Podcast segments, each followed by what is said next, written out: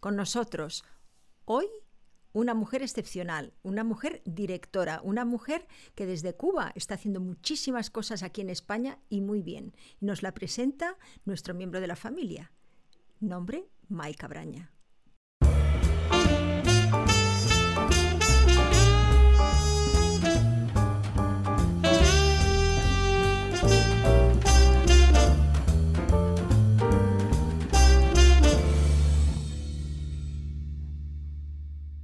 Pues aquí estamos con Maika. Maika, eh, ahora todo el escenario es tuyo. Estás, estás guapísima hoy, si me permites eso. Sí, claro. Gracias. Gracias.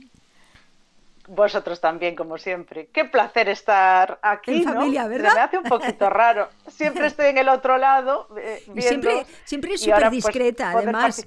Sí, eres súper discreta, siempre vienes como, estás, estás ahí, pero no te dejas ver y al final dices siempre tu chiste, que nos encanta, Maika. Ya. Pues nada, vamos a presentar a Giselle, que la tenemos por aquí, ¿no? Sí, por Dios. sí. Por Dios, sí, sí. Giselle Llanio, ¿verdad? Giselle Llanio. Sí.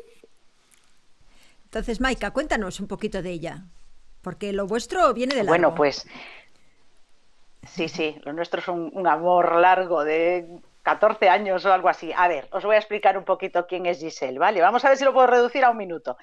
Giselle nació en Cuba, allí estudió la licenciatura en el Instituto Superior de Arte de La Habana en la especialidad de Dirección de Cine, Radio y Televisión, y en la Escuela Internacional de Cine y Televisión de San Antonio de los Baños, donde se especializó en dirección de actores con el productor y director británico Stephen Bailey, y en la especialidad de guion con el consultor y profesor Eliseo Altunaga. Ahora empieza el salseo. En 1997 se traslada a Galicia, a mi tierra, y enseguida empieza a realizar y dirigir numerosas series de la televisión de Galicia. Pues os cuento, Mareas Vivas, Nada es para siempre, que aunque se hizo en Galicia era para emitir en Antena 3, Fíos, Pequeño Hotel, Dalia Modista, Serra Moura, Lobos e Cordeiros, Ali de Santos, A Estiva y sobre todo, aquí tengo que barrer para casa, las dos series en las que trabajé yo libro de familia durante nueve años y 319 capítulos para Prime Time, la serie más longeva de la televisión de Galicia y galardonada como mejor serie autonómica de ficción en 2007 por la Academia de las Ciencias y las Artes de Televisión, y el posterior spin-off, que tuve la suerte enorme de que se hizo para mi personaje, Pazo de Familia, durante cuatro años más y 116 capítulos también para Prime Time. Debo decir que llegamos a un pico de audiencia del 38,2, algo impensable ahora mismo. Y a finales de 2019 se instala en Madrid para realizar un máster de producción ejecutiva con la gran suerte de que ya está dirigiendo su primera serie para televisión española, Dos Vidas.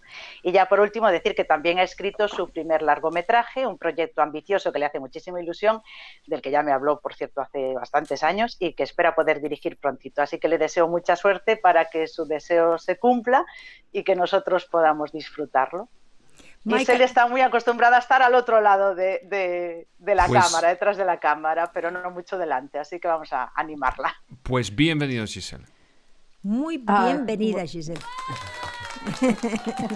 Pues bienvenidos aquí y eh, tengo que enviarte recuerdos de, de Laura Ledesma que yo, oh. yo, yo, he trabajado con ella en, eh, en, la serie Reinas como coach y también ella estaba en nuestra clase como actriz y ella es eh, la protagonista de, de la película, de la serie, de las dos vidas, ¿verdad? Bueno, entonces, Giselle, dinos tú todo, todo cosas de ti. Queremos saber muchísimo de ti hoy. Maika nos va a acompañar. No te vayas, Maika, porque tenemos que preguntarle muchas cosas a Giselle de toda su carrera profesional y de todos sus deseos y sus proyectos futuros. Cuéntanos, Giselle, ¿cómo empezaste? A ver, vamos a empezar por el principio. Bueno, pues empecé eh, en Cuba. Con muy poquitos años ya tenía bueno, fascinación por este mundo de, la interpretación primero, de contar historias y pues siempre andaba metida en líos de teatro y de cosas que mi familia pues no entendía mucho pero, pero creo que eso fue el origen de, de, toda, de toda esta decisión ¿no? que, que tomo más adelante, además de que era una apasionada del cine, ya desde muy, desde muy jovencita. Y pues decidí eh, hacer el examen de ingreso una vez que acabé el, el instituto eh, de, a la escuela de cine y bueno, pues entré. Y desde ahí me he dedicado a, a esta maravilla de profesión que, bueno, tiene sus cosas maravillosas, eh, aunque es, muy duro. Piensan a veces que somos así como muy faranduleros y demás, pero requiere mucho yo, yo, siempre tengo que decir a, todo el mundo, ¿cómo te apetece de levantar a las 5 cada día? ¿Sabes? Y trabajar 14 horas, dormir 6 y levantar otra vez a las 5. ¿Es así? Pues así, así. Así es nuestra vida, así mismo es, Scott, al lado en cabo. Y bueno, pues estudié, estudié cine, al, graduarme eh, tomé una decisión muy importante en mi vida, que fue emigrar, venir a, España y, me instalé en Galicia porque tenía eh, contactos allí y, a mi hermana. Y eso fue el motivo fundamental eh, inicialmente. Una vez que llegué, pues me puse a buscar dentro del audiovisual gallego si había eh, alguna serie, algún proyecto y efectivamente estaba, en ese momento estaba haciendo Marías Vivas, estaba empezando una serie, bueno, que fue eh, y es y sigue siendo una de las series más importantes de la televisión gallega porque fue el origen de, toda esta, em, e, esta revolución que, que, hubo en Galicia a partir de esta serie, eh, hacerse pues muchos, muchos productos audiovisuales de una gran calidad y, bueno, pues eh, ahí empezó todo. ¿Cómo, es de ser, sabes, de llegar, llegar desde Cuba a Galicia? ¿Sabes? ¿Tiene cosas en común? ¿O es que yo no puedo imaginar dos, dos sitios que hablan el mismo idioma, pero son tan distintas. Pues a ver, esto con un vino y una, una, tarde así, una cena, un día te lo cuento todo, pero así resumiendo, no tiene nada que ver. De hecho, yo no, no entendía los chistes, nadie me entendía a mí, eh, aunque hablásemos español, es decir, no, era una, era una cosa mm, eh, terrible en ese momento. Además, yo era muy, muy joven y la lluvia, el viento, el carácter de la gente, todo me parecía totalmente distinto. Pero eh, tengo que decir que ahora me siento mitad gallega eh, y, esto lo voy a llevar de, para toda mi vida, pero porque eh, se me forjé un carácter y, y, acepté eh, una forma de vida, una forma de, un carácter y, me, me, ha ayudado muchísimo en la vida, la verdad, Galicia. Es que, bueno, mira, no, no siempre llueve, ¿sabes? Esto es una cosa que tenemos que decir claramente, es que no estamos diciendo Galicia es un sitio precioso y tiene la mejor comida de España, aparte de, claro, Andalucía, Cataluña, Murcia, País Vasco, por supuesto, Cantabria y Extremadura, básicamente. Y Castilla y León, que no podemos olvidar eso. Maika, tú tienes muchas preguntas que hacerle. Venga, dale, Maika. Uy, a ver, que me has pillado. A ver, Giselle, yo sé que has querido tomar clases de interpretación, fue en Cuba, ¿no? Ay, sí, sí, yo quería ser actriz. Antes de ser, antes de, estudiar dirección, yo quería ser actriz, quería entrar en la escuela de, bueno, que eh, hay una facultad de interpretación muy buena en, La Habana, son cinco años y, bueno, hay actores maravillosos. Y quería ser actriz, pero es que eh, salió, fue, fue, algo increíble porque eh, tenía una necesidad también de, de, de contar historias, de escribir. Entonces ya ahí mm, vi que se completaba la cosa pues estudiando dirección, pero, pero lo primero que quería hacer era actriz, que eh, a los 11 años estaba metida en, grupos de teatro y haciendo monólogos y todas estas cosas, sí. Bueno, y yo pensando que era para saber dirigirnos mejor a los actores, no porque también, ser también. Después, después ya sí eh, me, me, interesé porque creo que es la manera de poder hablar el mismo lenguaje, porque eh, muchas veces cuando estudiamos dirección, muchas veces no, yo creo que en la carrera de dirección eh, se trabaja mucho en la técnica y en, el aprendizaje de, bueno, de la historia del cine y de, y, de otros aspectos, ¿no? como la producción y demás, pero la interpretación eh, se pasa muy por encima. Y yo creo que es lo más importante. Sin los actores no hay película, ni series, ni nada. por mucha fotografía bonita que quieras eh, hacer, no hay nada sin los actores. Eh, guion, y actores. Yo, tengo una pregunta. Como, como probablemente nunca has tomado el tiempo para contar todos los la cantidad de capítulos de series de televisión que has hecho por, en, todos los lados. Es que hay un momento que está como... Es, oh, es pues bastante. Serán 700 o algo así, ¿no, Giselle? Sí, sí, sí. Cuando los cuentas, sí. sí llegan a ser... Pues entonces, desde tu primer día de rodaje como director, ¿sabes? Hasta ahora, ¿qué son las cosas que has dejado de pensar, de preocuparte en el tema de dirección? Porque en el primer día queremos tener una respuesta para todo y una respuesta preparada. Entonces, ¿cómo ha cambiado después de, toda esta experiencia? Bueno, lo primero es que ya no se me seca la boca cuando voy a empezar a trabajar. el primer día me quería morir. Eh, bueno, pues eh, los esquemas. Eh, tienes, quieres tener un control absoluto al principio de, de, la obra o de la escena, ya, ya de la propia escena. Y ahora me gusta escuchar las propuestas, ver qué es lo que trae el actor, escuchar a los técnicos em, y dejar en la medida de lo posible eh, que el trabajo sea en equipo, que sea el conjunto de los, de los participantes.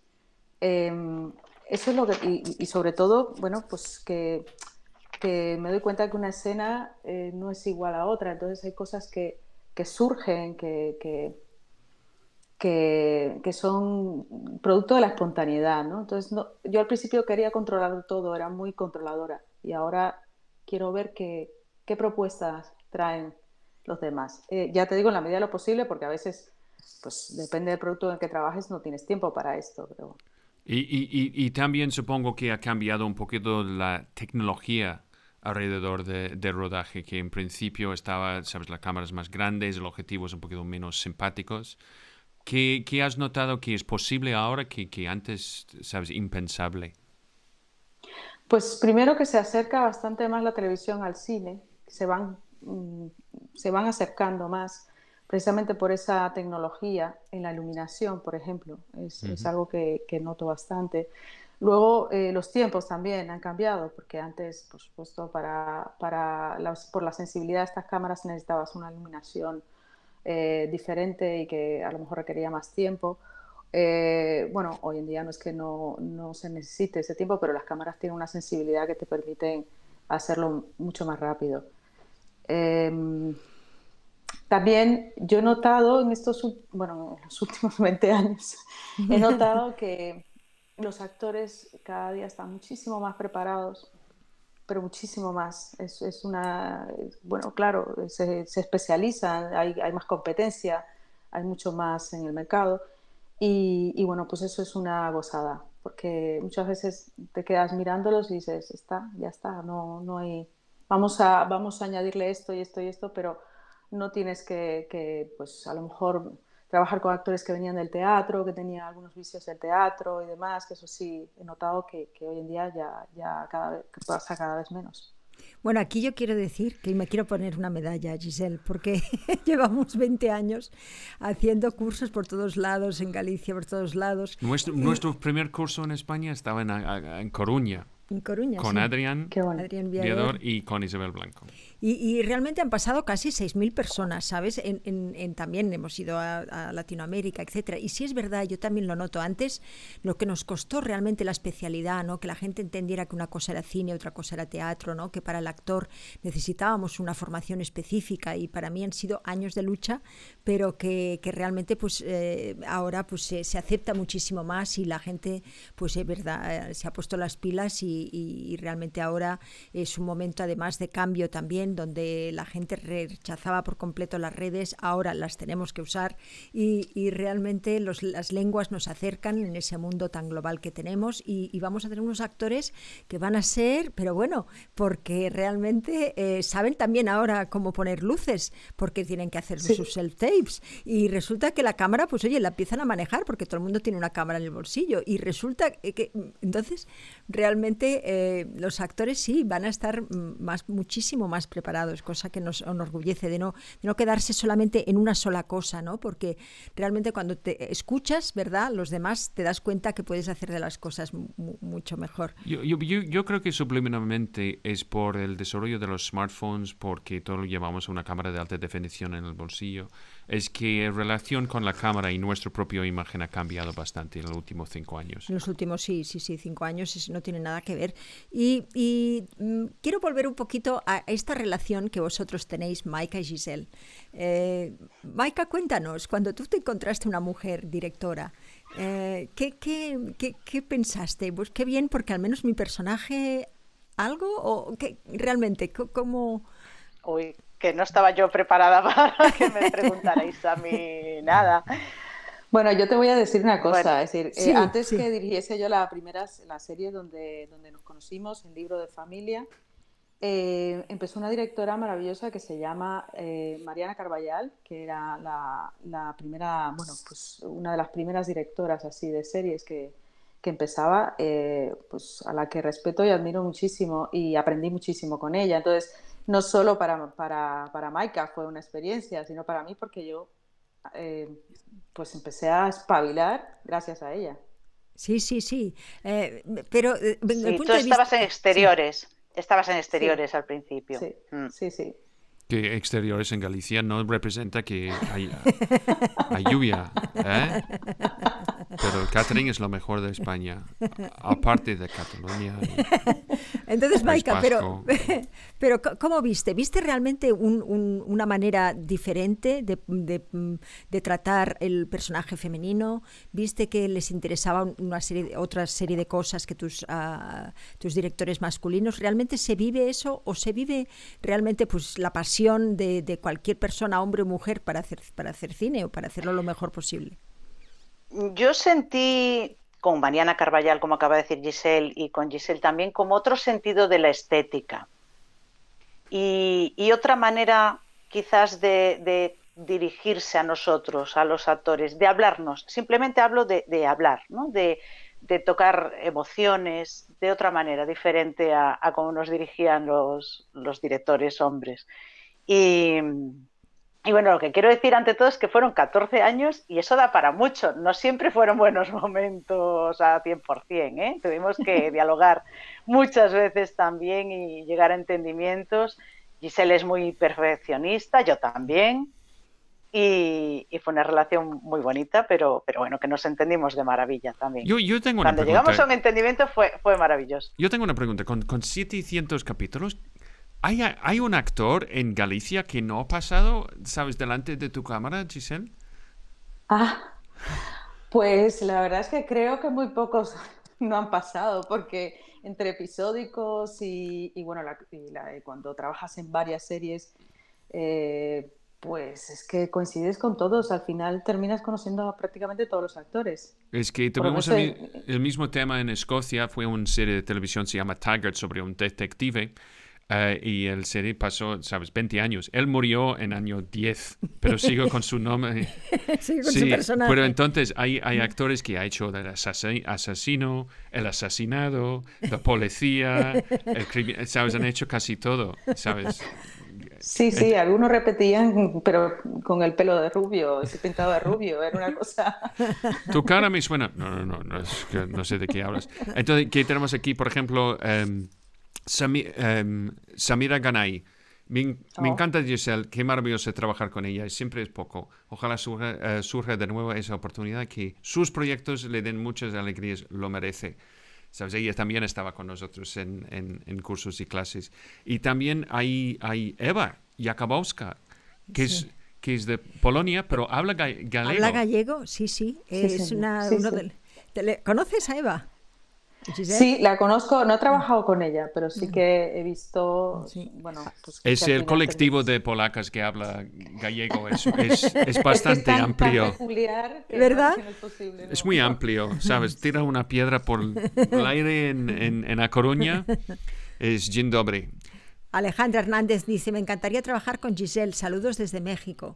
Entonces, yo, yo tengo una pregunta, cuando tienes tanto, sabes, el peso, seguro que el plan de rodaje que no, que no para, ¿En qué punto entras? ¿Tú entras en el casting o esto está hecho por otro departamento? ¿Cómo funciona todo eso? Bueno, eh, en la serie que estoy ahora eh, he entrado ya para eh, directamente para hacer mi bloque. Los actores ya están elegidos y pues el guion ya está supervisado por un productor ejecutivo. Pero sí que, en las series anteriores, sobre todo en, en las series con la que trabajé con Maika y, en Dalia Modista.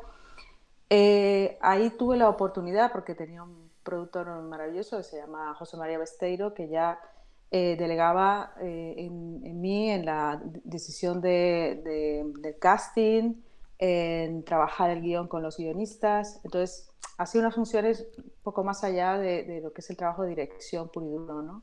en este tipo de productos. Eh, y bueno, pues la verdad es que mm, este proceso, cuando puedes, desde el principio del proyecto, desde que está el, capítulo piloto y puedes trabajar con el guionista eh, y luego ir poniendo caras a, esos personajes eh, en el casting, hacerlo tú misma, bueno, pues ya te digo que es una experiencia maravillosa que te, te, ayuda a ver todo desde, más, desde un punto de vista mucho más global, ¿no? El proyecto te lo, lo sientes como tuyo, ¿no? Tú has hablado de este, esta idea de bloques.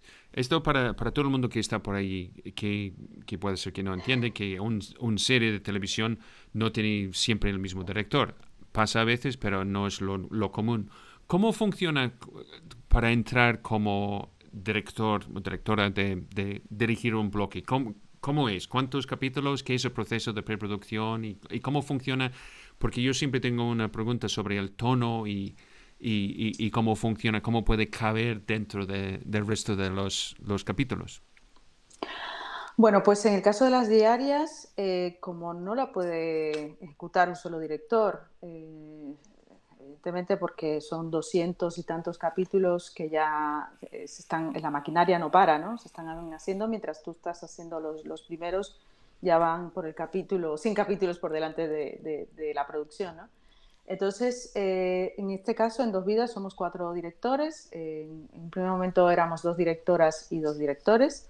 Eh, Ana Vázquez tuvo que marchar para, para, otra serie porque tenía compromisos y, bueno, pues eh, hay un director de, directores que es quien eh, da esa unidad, quien, genera esa, esa unidad eh, en cuanto al tono y en cuanto a, cómo debemos llevar la serie estéticamente y, sobre todo pues para que haya una unidad narrativa que no, parezca, pues no se noten mucho las diferencias ¿no? de estilos. Y, y bueno, pues son cinco episodios por, por director eh, tú preparas esos cinco episodios, que es lo que llamamos bloque, y, esos cinco episodios pues eh, los trabajas tú eh, como director. Esto básicamente como, como hacemos en una diaria. Luego, si, si, estás trabajando en una serie de prime time, ya el mecanismo es otro, evidentemente. Cuando, cuando, cuando hablamos de, de la, sabes, de, de la, del tono textura, hay...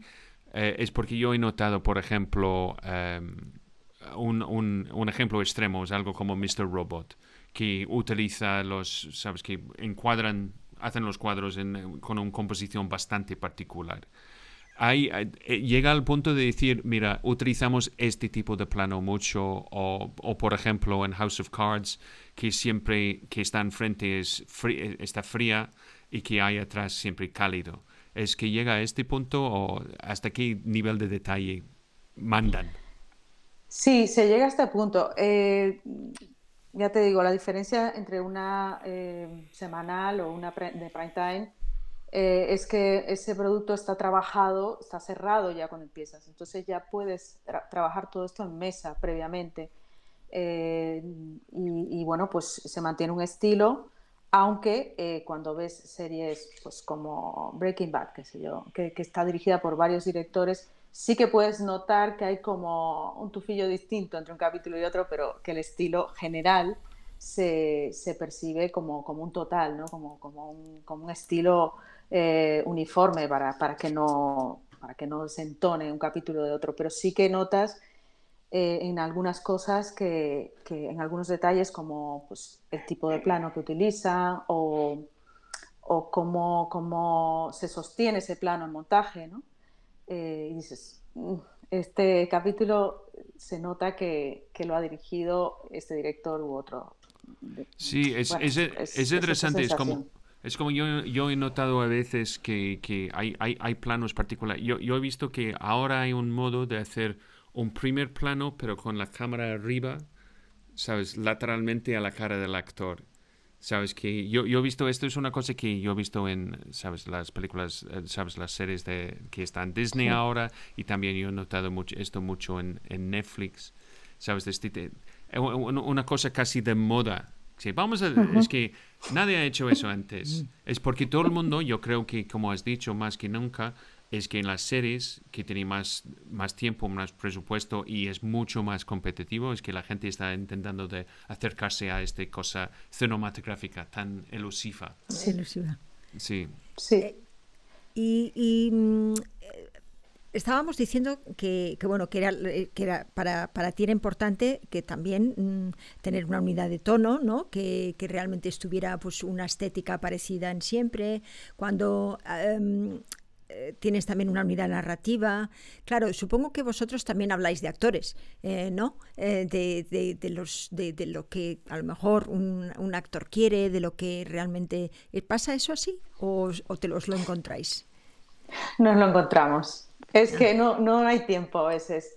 Esto al principio, cuando empieza la serie, sí que tenemos una reunión, sí que, llegamos a, un acuerdo pues, y, conocemos muy bien a los personajes cuando empezamos la serie una vez que arrancamos, eh, bueno, en este caso que el director de, directores, Miguel Conde, nos da muchísima libertad para trabajar eh, con nuestro criterio, porque si no, eh, pues el hombre tendría que estar todos los días ahí con nosotros y eso es imposible.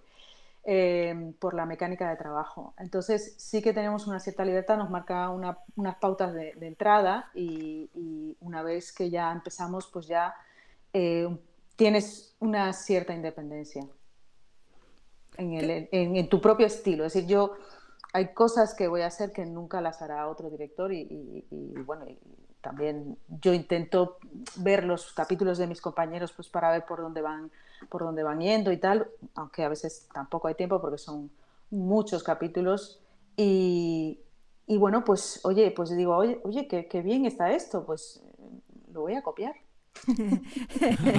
y oye, el estilo, háblame de tu estilo. ¿Qué, es lo que piensas eh, que, los otros no hacen y que tú haces? ¿O que a ti te gusta hacer?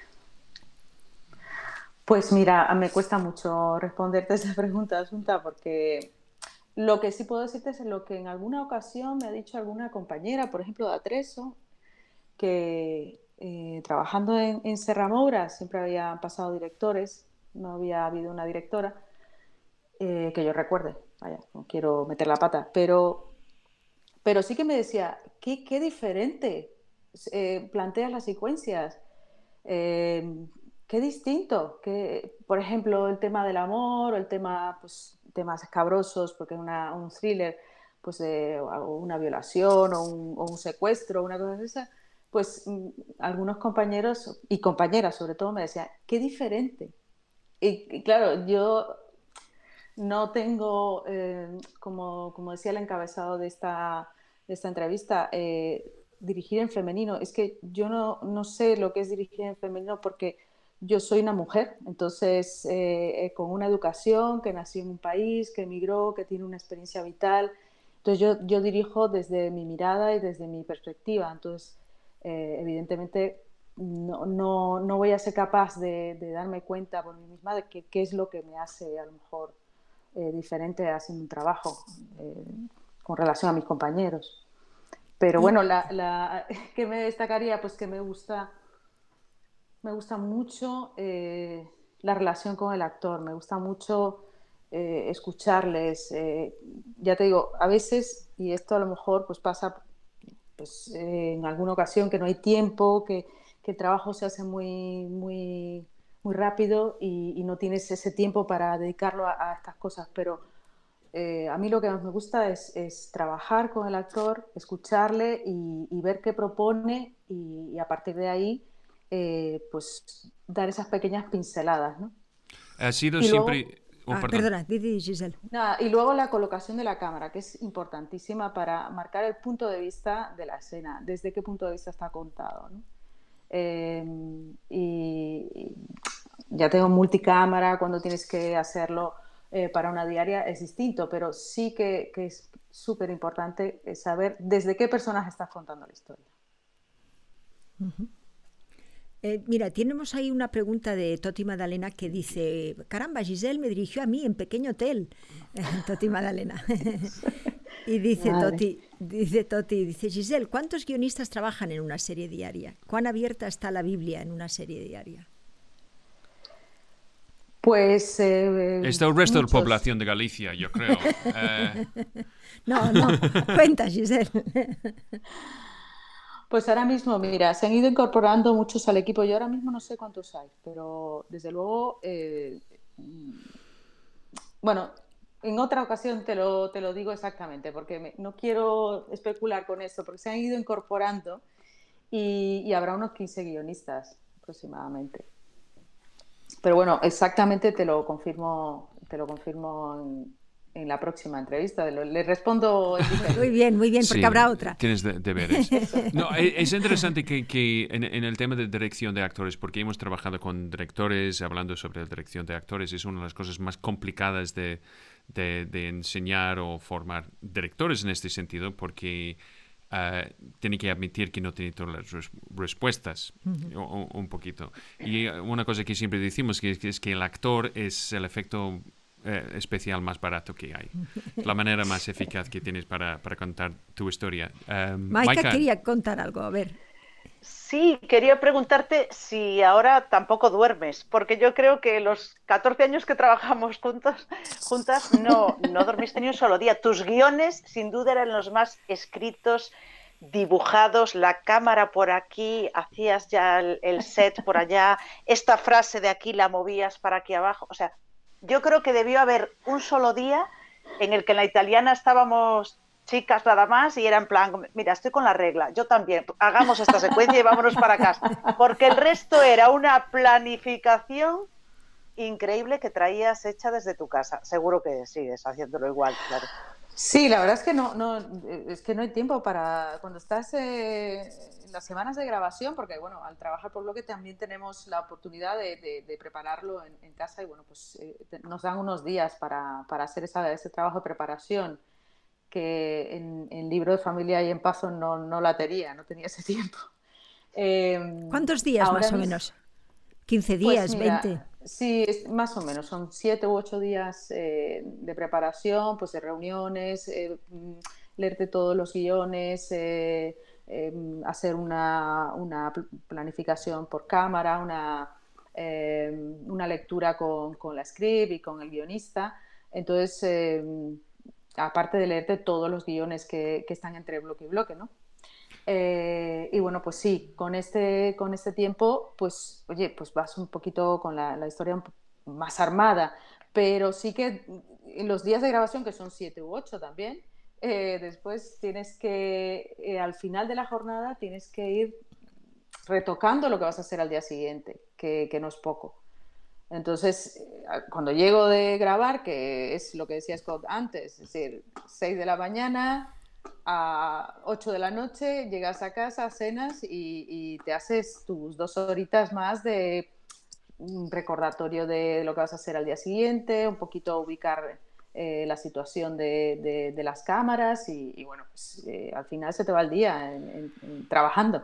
Y la única persona que duerme menos es el primer ayudante de dirección. Yo no sé cómo ellos sobreviven. Es que la verdad es que, ¿sabes? Duermen a las 3 y despiertan a las 5. Es, es, increíble, increíble. Dice Anchón Massé, que es nuestro, es un abogado de ética de la Universidad de Deusto y también es actor aficionado y hace actor en el sur de Francia. Y, y dice Anchón, dice Trabajar con mujeres siempre me ha sido enriquecedor, incluso en audiovisuales. He tenido buenas y malas experiencias como con hombres, pero creo que las señoras tenéis en el cine un sentido práctico de lo estético, que simplificáis el proceso de alcanzar el resultado de la imagen. ¿Tú eres consciente de lo que haces para eliminar elementos o meter otros? Por cierto, el cuadro de detrás, ¿podrías enseñarlo entero? Sabes, tuve la intuición de que alguien iba a querer saber un poco de este cuadro. Es un poco obsceno, es un poco obsceno, sí. Eh, lo pintó mi hermana, que no es pintora profesional, es profesora, pero, pero es aficionada a la pintura y bueno, como es mi hermana y me gustó el cuadro y además me lo dedicó a mí. Esa es su mirada sobre mí, entonces... Pues Era una manera de definirte también con imagen, ¿no? Mira, mira, sí. Eh, pero bueno, la, pregunta era, ¿tú eres consciente de lo que haces para eliminar elementos o meter otros? Sí. Sí, además me está pasando una cosa. Eh, claro, me voy a meter un poquito un berenjenal, pero lo, voy a intentar eh, dejarlo lo más claro posible. A mí como, directora y como mujer, eh, en estos 20 años eh, evidentemente he crecido, ¿no? Y, me doy cuenta de cosas que antes para mí pasaban totalmente desapercibidas, como es el lenguaje, que no deja de ser ah, algo que ya está metido en nuestro ADN y que no, lo percibes. Yo estoy notando eh, que todavía tenemos mucho que hacer las mujeres. Eso es lo que más percibo últimamente en, las, en la construcción de los personajes, en, los, en lo que dicen esos personajes y, y, en la visión que se tiene de esos personajes todavía. Femeninos hablo. Una de las cosas que yo siempre hablo es la ausencia de historias sobre amistades entre mujeres. Sabes, que vemos las mujeres como competidoras, sabes, de, de, la envidia o odio que encuentras entre entre, ¿sabes?, mujeres o grupos de mujeres, pero que, que, que existe entre hombres este, esta especie de, de amistad, pero es, es, muy difícil de encontrar historias de verdad sobre amistad entre mujeres. Y mi pregunta es a todas vosotras, ¿por qué? Bueno, pues porque yo pienso que hasta hace nada, eh, y todavía eh, estamos en, esa, en ese tiempo. Eh, la versión de, de, la vida, es decir, tanto en la literatura como en el cine, como en todas las artes, eh, estaba contada desde el hombre blanco occidental, eh, mayoritariamente. Y desde hace muy poco tiempo, pues la diversidad se ha incorporado. Las historias todas no están contadas, se dice que todo está contado. No, no se ha contado la historia de las mujeres, desde la perspectiva de una mujer, ¿no?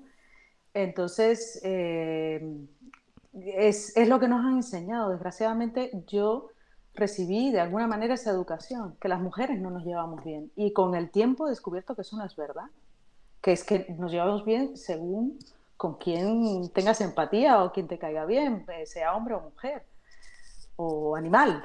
Es que no, eh, nos engañaron, nos han engañado y, y sí que, que, que falta contar Muchas cosas. Y esto es eh, una de ellas, eh, que es la relación entre nosotras, que está mal contada, porque está mm. contada desde otra perspectiva, claro.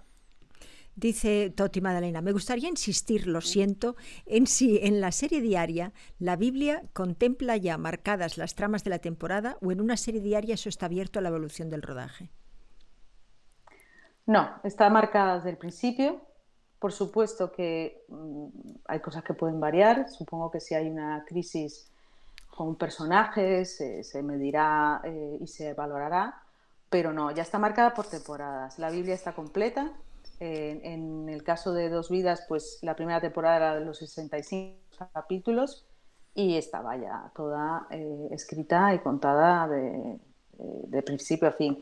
Ahora entramos en una segunda temporada eh, que es hasta el capítulo ciento y tanto, que nosotros estamos, por ejemplo, yo ahora voy a empezar a grabar del 101 al 105, entonces vamos muy rápido y empezamos a rodar en noviembre, entonces todo va muy rápido.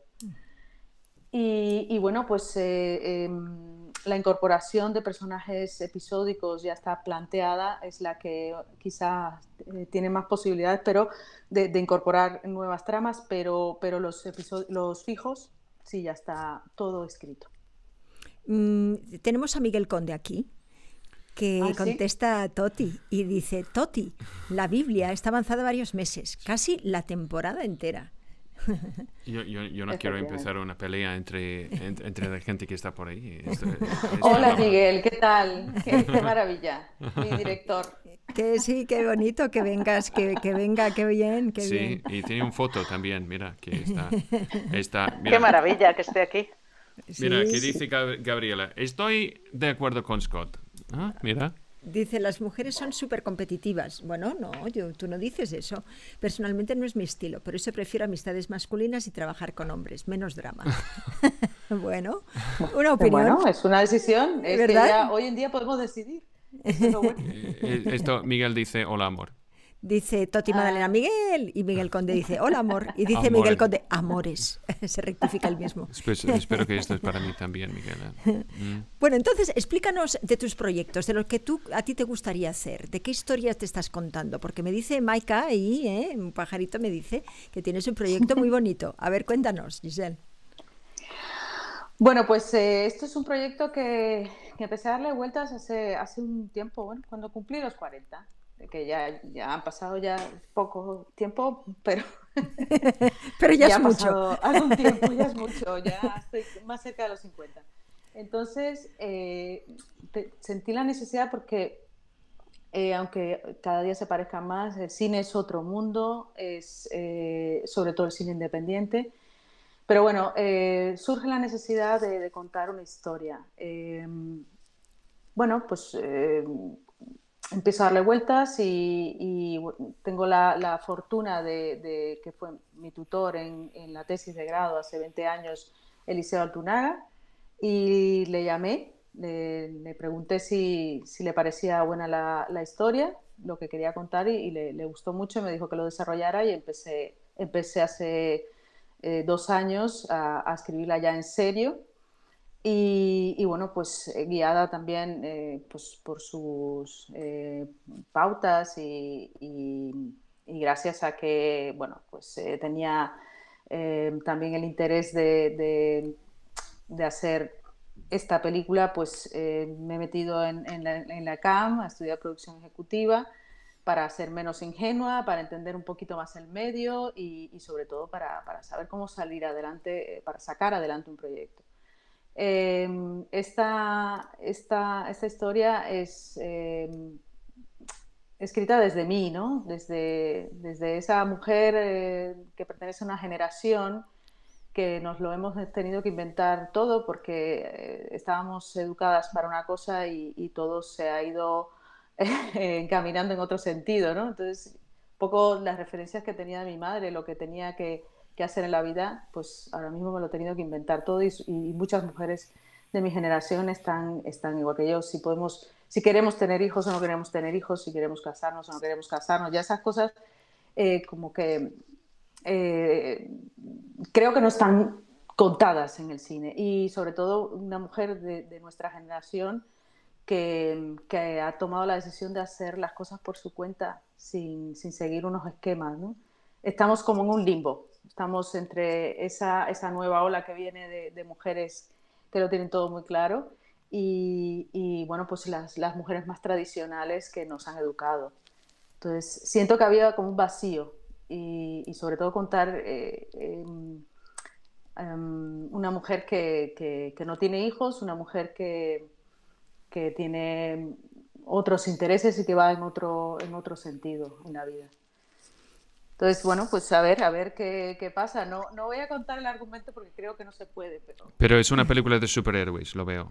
¿sabes? Sí, clarísimamente. Una pues muy bien. superheroína. Cachonda. Eh, eh, Con falta corta, ¿verdad? Sí, totalmente. Sí, es un poco pronto para este tipo de Un poco musculosa. Sí, musculosa. Sí, sí, muy, muy delgada. Súper importante. Súper importante. Casi anoréxica. Eh, eh, es, que, es que, pues eso. Eh, es que recuerdes, no son, no, no son los, los hombres que hacen los, las revistas de, de moda. ¿eh? No, no, es que no son nosotros. No, no, no mira a mí. ¿Sabes? entonces, mira que. Miguel, es verdad, es verdad. Perdona, pero, pero ¿en qué fase? ¿En qué fase está? ¿Podemos preguntarlo? O sea, ¿está terminado ya el guion?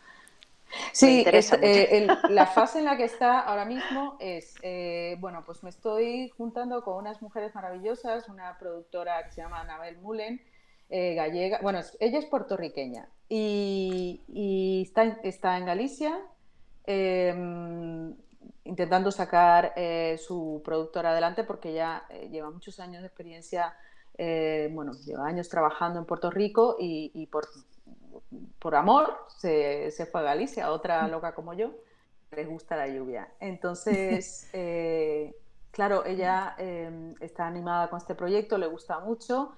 Eh, el, proyecto tiene una ayuda de desarrollo de guion que, bueno, que, tiene una puntuación en, en, Agadik.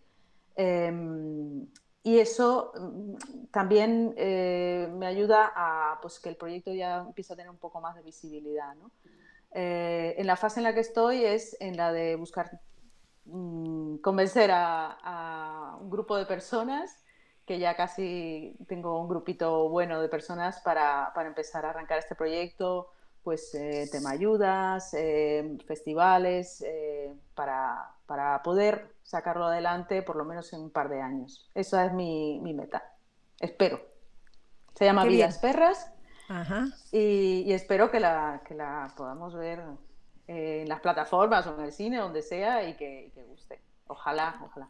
Ah, qué bien. Qué bien, Giselle, qué bien, Giselle. Bueno, Miguel Conde dice, dirigía Somta 90, 60, 90. 60, 90. Sí, no fue ninguna especie de competitividad entre las mujeres en esta serie.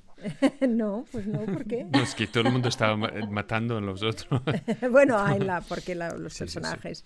Eh, entonces, em, qué bien, qué bien, Giselle. Ojalá sí nos haga, nos hace mucha falta, ¿no? Un punto de vista de, de, mujer sin, sin, sin, acritud, ¿no? Un poquito esa, esas, esas dudas, esas preguntas, ¿no? Que, que tenemos de poderlas solucionar. Ojalá, pues ojalá yo tuviera 20 años ahora, la verdad. me gustaría. yo a veces me lo planteo, digo, ¿verdad? Qué, qué, triste, ¿no? No poder volver atrás así, lo que volver atrás, sí. pagando. Sabes, la juventud está perdido en los jóvenes, la verdad. Como dicen. No, pero, pero sí es verdad que, bueno, ojalá tengas también mm, personajes de muchas edades y, que, que, puedas ver la, ¿no? la, mujer en muchas Es una cosa que yo siempre hablo. ¿sabes? Es una... que una de las, de las protagonistas, perdona, tiene 80 años. Esa es mi, intención. Sí, que, que esté reflejadas todas las, las edades en, en, esta, en esta película y que las mujeres sean normales. Quiero decir, cuando digo normales, digo que, que tengan celulitis y que sean mujeres con, con un cuerpo normal y una cara normal. Sí, porque lo normal, lo que nos han hecho a nosotros pensar que era normal, es lo anormal. Totalmente. ¿Verdad? Bueno, Pero tú, Asomta, mira, Qué belleza. Sí, no, bueno, porque pero, es que, perdona. hay muchísima gente que siempre piensa que las arrugas son malas y que, ¿sabes? Y que eso y que lo otro. Tú no tienes arrugas, No, pero yo digo, ves, fíjate, no, digo, ay, fíjate, esto no lo tenía hace como, esto, esto no lo tenía yo, esto, ¿por qué, me, ¿por qué cuando hablo ahora? Oye, esto aquí, además, o sea, esto aquí, esto, ¿y esto de qué es? ¿Cuándo salió? ¿Cuándo salió? No me di cuenta, pero si es de un día a otro, ¿qué pasa? Pero de todas maneras, no, no, no, no, lo veo como algo malo, lo veo como, como, ¿no? como algo que, que bueno, que, que, bueno, pues si cae, cae, ¿qué vamos a hacer?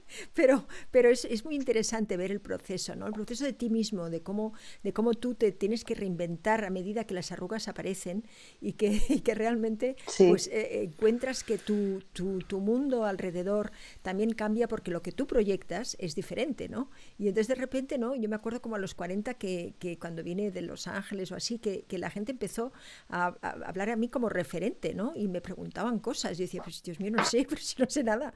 Y, ¿no? Y, pero llega un momento en que la gente te ve más madura, ¿no? Y tú eh, pues, tendrás que... No, pero esa cuestión de reinventarse es muy bonito y yo creo que las mujeres eh, tenemos ese gran poder, ¿no? De, de, realmente, pues, eh, poder elegir, ¿no? Después de todos los clichés que nos han dado y que nos han...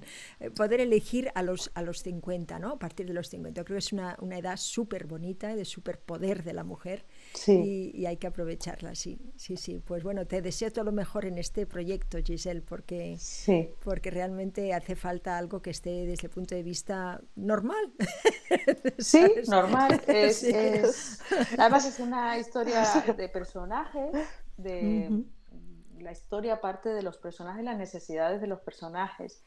Y, eh, los personajes eh, mm, femeninos que tengo en mi historia, porque todavía hay personajes masculinos, em, madre mía, qué lucha me han dado, qué guerra, porque entrar en esas cabezas es, complicadísimo, pero, pero son tantas preguntas que, que, te haces cuando estás en un proceso así, tantas, y haces tanta reflexión sobre, sobre la vida que, que, que yo mm, veo que cambiamos tanto y que tenemos la oportunidad de, de, preguntárnoslo ahora, que mi madre no la tuvo. Mi madre no tuvo esa oportunidad y mi abuela muchísimo menos. Entonces, eh, tengo una, la suerte de, haber pertenecido a esta generación y, de, y ahora mismo quiero contarlo. Sí, yo tengo una madre, eh, Giselle, de 95 años y es una, es una maravilla. Ahora mismo es, una, es, un, es, es bueno, es un trocito de, de, caramelo, ¿no? Por, por toda la sabiduría que te da, ¿no? Por toda la experiencia que tiene, por todo lo que ha vivido, por todo lo que su marido ya ha muerto, son 60 años juntos, ¿no? O sea que le falta la mitad de su vida, ¿no? Y es en ese momento donde, donde ella se plantea, bueno, quizás yo me tengo que morir ahora, es que realmente ya lo he hecho todo, ¿no? Y esa época es tan bonita también, cuando ves que realmente realmente pues mm, ya no eres útil a mucho, eh, tu cuerpo te va fallando, todo es, es realmente algo que, que, no, que no, casi no, no, no, lo controlas, ¿no? Y entonces, pues la aceptación de todo esto, yo para mí digo, no sé, a mí me gusta tanto la vida que digo, Dios mío, cuando tengas cheta estaré con la misma sabiduría que mi madre, porque, porque es, es, terrible eso de ver, ¿no? Que todo el mundo ya se ha muerto a tu alrededor, que, y, y, tú que vives, ¿no? Y tú que dices, bueno, pues me levanto y cada día es eh, pues una lucha, ¿no? Porque y, sigues y sigues 95, ¿no? Pues tu madre sería una maravillosa protagonista de, una historia contada pues desde una perspectiva de un personaje femenino. Sería maravilloso. Sí, sí, porque creo que hay muy poco escrito sobre el tema. Sí, además es una, una, mujer muy interesante porque, bueno, estudió, ¿no? Eh, eh, bueno, pues administración, de, ¿sabes? Eh, cuando era chica. Y a los 14 años ya entró en una empresa, en una empresa Philips, y toda la vida estuvo trabajando en esa empresa, ¿no? Entonces hay valores como la fidelidad, como el compañerismo, como el hecho de crecer junto con la empresa, muy interesante, ¿no? también para, para examinar si mi madre de verdad que necesita un libro. Pero ella escribe y sobre todo lee muchísimo, lee alrededor de cuatro o cinco libros a la semana. Sí, sí. Qué bueno. Sí, sí. Hay, hay, mujeres heroínas, son siempre, como decimos nosotros, son que no quiere serlo, ¿verdad? Mi madre siempre se escondió detrás de mi padre, pero, pero cuando tenía que... Y tu padre se escondía detrás de, mi madre. No, no, no, y, y su empresa. Esto es una cosa que no, no podemos pensar que todos los hombres para el último 80.000 años han sido los líderes y escritores y poetas y todo eso. Es que la mayoría también no ha tenido voz y ha seguido, ¿sabes? Peleando. Las de la empresa. Y, más que nada es que es una cosa de clase. Es una cosa de clase obrero, ¿sabes? Es que no, no ha tenido ni una voz de ningún género en ningún género. ¿Sabes? Eh, y esto es otro aspecto que, que, olvidamos a veces cuando hablamos de, ¿sabes? De hombres y mujeres, porque no ha sido siempre un, una cama hecha de rosas. No, no, no, nunca, no, nunca. No, Scott, es que e, esta evolución de, que, que, que, tenemos, que tenemos la oportunidad de poder disfrutar en, en, en Europa y en el mundo occidental, porque hay países en los que todavía esto no ha ni llegado ni, ni, de, ni de lejos que, que, es que esta, esta evolución tanto es, es, positiva tanto para los hombres como para mujeres. Antes un hombre no podía llorar, no podía tener sensibilidad ni debilidades, no podía sufrir, tenía que hacer lo que tenía que hacer. Y, y esta, esta, esta, apertura ¿no? en este pensamiento, en esta manera de, de, de cuestionarnos cosas, pues te permite eh, la diversidad y, y, que un hombre pues que antes estaba pues a lo mejor pues se consideraba débil, pues ahora es sensibilidad y, y es eh, perfecto, ¿no? Es maravilloso, es buenísimo para todos. Sí, aparte, aparte de cuando es inútil. No, no, no, la, la, moneda entre hombres es su utilidad. Y esto es una cosa que yo he visto que, que está desapareciendo. ¿Sabes? De, gente que, que, es pragmático, ¿sabes? Que quiere ser útil. Mm. ¿Sabes? Y esto es una cosa que, que eh, yo, yo, he visto un poquito atrofiado mm. ahora, porque todo es tan fácil, todo está tan desechable es que... Em, ¿Cuándo fue la última vez que alguien por ahí ha, reparado sus, sus zapatos? Pues yo hace, dos semanas. yo hace dos semanas. No, no, no, pero... bueno, no, yo, ¿eh? no, no, no, no, pero esto es porque todavía tenemos esta idea de que podamos renovar las cosas, etc. Sí, sí, pero, pero, sí, mucha gente los tiene. Hay gente que no sabe cómo cambiar una bombilla. Ah, no, no, sí, sí, es, verdad. Es, es una cosa... Eh, es una cosa, pues eso. Y entonces, ¿cómo tú, exactamente tú recuerdas dónde encontraste a Giselle, a Maika, de, de, primera vez de conocerla? Mira, pues tuvo que ser... En el casting, lo que pasa es que tú a mí, eh, yo llegué silenciosa y no, no me viste. En el casting del libro de familia, estabas ahí. ¿En serio? ¿Estabas allí? Sí, sí estaba ahí detrás, sí, sí, viéndote. Y, ya desde el casting. Wow. Sí, sí. Claro, recuerdo al productor, a José María Besteiro y a, Mariana Carballal en aquel momento, pero, pero no sabía que estabas allí. Porque estaba bueno, ¿qué te pareció, como ¿qué todos. Te pareció aquel, ¿Qué te pareció aquel casting? Pues muy bueno, mira, te dieron el papel y te duró 14 años. Yo ahora, yo ahora te estaba, te estaba escuchando y aparte Scott te puso así en primer plano y hablabas con pasión de, tu guion, que es tu sueño por cumplir. Y, comentaste lo de, bueno, ¿quién pudiera volver a los 20 años aunque sea pagando? Y yo te estaba observando, repito, y, y digo, pues, pues no, hace falta que haya vivido que haya nacido donde nació, que haya llevado la vida que ha llevado, que haya dirigido todo lo que ha dirigido para que ahora nos vayas a deleitar segurísimo con tu gran obra. Me hace falta haber vivido todo lo que has vivido para hacer lo que sé que vas a hacer. Eso sí, eso sí, pero bueno, tendría que haber una segunda vida. sí. Absolutamente, Giselle, firmo. Sabiendo lo que sabes. Claro, sabiendo lo que sabes. Vale, esto es otra que tengo que poner en change.org. sí, sí. Tenemos que, es que es verdad. Querida change.org, queremos otra vida, segunda vida, por favor. Firmado Sería estupendo con lo que sabemos y con lo eficaz que somos, ¿no? Después de los 50. Dices, todo, todo haríamos un poquito, no sé, mejor. Lo mejoraríamos. Sí, lo mejoraríamos, sería estupendo. Lo que pasa es que, claro... ¿Tú, tú vas a aprender cómo enchufar todo eso, entonces? si quieres, Scott. de verdad. Es muy fácil, ¿eh? pues si, si quieres... No, la verdad es que está muy bien, eres muy útil. Oh, vale, gracias. Y bueno, mi primer pues, recuerdo eh, tuvo que ser por el 2004, ¿no? Porque el, casting fue en enero del 2004, empezamos en septiembre y tú estabas en, recuerdo que al principio sí, estuviste un tiempo en exteriores y yo iba poquito. Sí. Porque estaba embarazada. Que ya, que cuando oías que, que Cansur ya tiene 16 años, casi me doy infarto. Pero estabas embarazada cuando empezamos la serie y, bueno, tú estabas preocupada por si ibas a poder sacar adelante y se incorporó al guion. Y eso fue para mí uno de los detalles más lindos que, que hubo, ¿no? ¿Qué detalles más lindos? de tener dos hijos a tener tres. Sí. Pero qué bonito, ¿no? Porque... Que, se incorporó la barriga de Maika, se veía su barriga real y, bueno, me pareció bellísimo que, quisieran ese ejercicio, que el ah. productor lo, aceptara y lo, incluyera. Seguro que recibieron cartas diciendo, este barriga no es de verdad. Sí, sí. Pero, Maika, pues a este vesteiro hay que ponerle algo, hay que poner una flor, no sé, diaria o algo. Sí, sí, señor. yo le debo muchísimo, es cierto. ¿Eh? Bueno, bueno, bueno, yo y, soy Mike. y luego tú, Giselle, estuviste en el. Ay, perdona. Eh, no, no, no, Didi tú, Mike. Te interrumpí. No. Digo que luego en el casting de, de Pazo de Familia, de la yo hablo de las que sé, ¿vale? ¿Estuviste tú en el casting? Sí, sí, sí, sí, sí. Yo hice el, pude hacer el casting junto con Antonio Morelos, lo hicimos juntos. Luego seguí yo sola y, y, bueno, ahí fue donde aparecieron todas estas maravillosas actrices. Eh, pues eh, desde Carmen Méndez que, o Iria eh, Sobrado. Sobrado. que, sí. Y Mabel Rivera.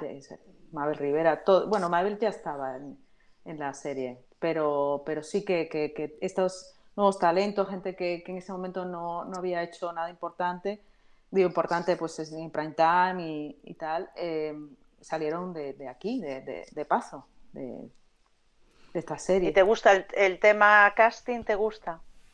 Me gusta, pero bueno, me gusta trabajar, me gustaría trabajar, pues por ejemplo, con una eh, Concha Iglesias, eh, trabajar con, con una, una, directora de casting con la que te llevas bien y con la que, bueno, que es tu amiga y, y te sientes cómoda, ¿no? Porque no es tu perspectiva solo desde directora, sino el diálogo eh, me parece importantísimo. Porque además en el proceso de casting yo creo que lo más bonito es que puedes jugar, ahí puedes jugar, ahí puedes hacer lo que quieras. Eh, y un actor que no venga con, con, ganas de jugar, pues lo va a pasar mal y, bueno, pues no va a ofrecer todo lo que pueda ofrecer en, en, ese, en ese, proceso. Em, y luego, pues algo que me encanta es trabajar con, con, personas, con actores que se salen por completo del estereotipo, ¿no? Personaje negativo, pues tiene que tener esto, este perfil. No, em, es el actor y, no, no, no, tiene por qué ser o delgado o flaco, ser un malo, pues un malo flaco, delgado, negro, blanco. Eh, claro. Mujer. Sí, puede ser. Entonces, a, mí ese proceso, cuando un director de casting hace una búsqueda más extensa que la que puedes hacer porque se dedica exclusivamente a eso y te ofrece y te, y te da su punto de vista, a mí me parece mucho más interesante que hacerlo yo sola. Giselle, háblanos. Sabemos que tenemos que ir a jugar, pero a veces los nervios. los castings sí. sí, sí, los castings son para nosotros realmente no jugamos con las mismas con las mismas armas, ¿no? Porque, claro, quieres ese personaje, eh, necesitas ese personaje muchas veces, necesitas ese dinero y, los, y, no puedes estar libre como para crear, ¿no? Cree, realmente. Y sobre todo, pues bueno, siempre es eso, ¿no? Que eh, lo hablaba el otro día con Benito Zambrano, que estuvo también es, hablando. Es, de imaginar si alguien dice, mira, yo quiero que diriges esta escena con ningún, ninguna especie de información sobre, sabes, la historia, pero lo diriges, vamos a verlo y vamos a decidir después si vas a, hacer el trabajo. Claro. Y, esto es el nivel de... De, falta de respeto, ¿sabes? No, no, no tanto de respeto, es falta de, ¿sabes? Es, es del... Uh, what's the word? Um, de, oh, ¿cómo, cómo, puedo decir? Yo no tengo la palabra en... Um, Inglés. No, no, en inglés tampoco. Esto es razón porque yo no tengo en castellano, pero gracias para, para, la aportación. ¿Sabes? Esta especie de inquisición, esta especie de, estar abajo de un, una lupa, ¿sabes? Un microscopio, que cada cosa está observado. Es que puede ser que no, pero esto es como sientes. Te sientes, sí. Por mucho que quieras jugar, por mucho que quieras decir, bueno, pues nada, como va a estar el director, va a ser, siempre es, ¿sabes? Una, una situación desfavorecida. Scrutinized.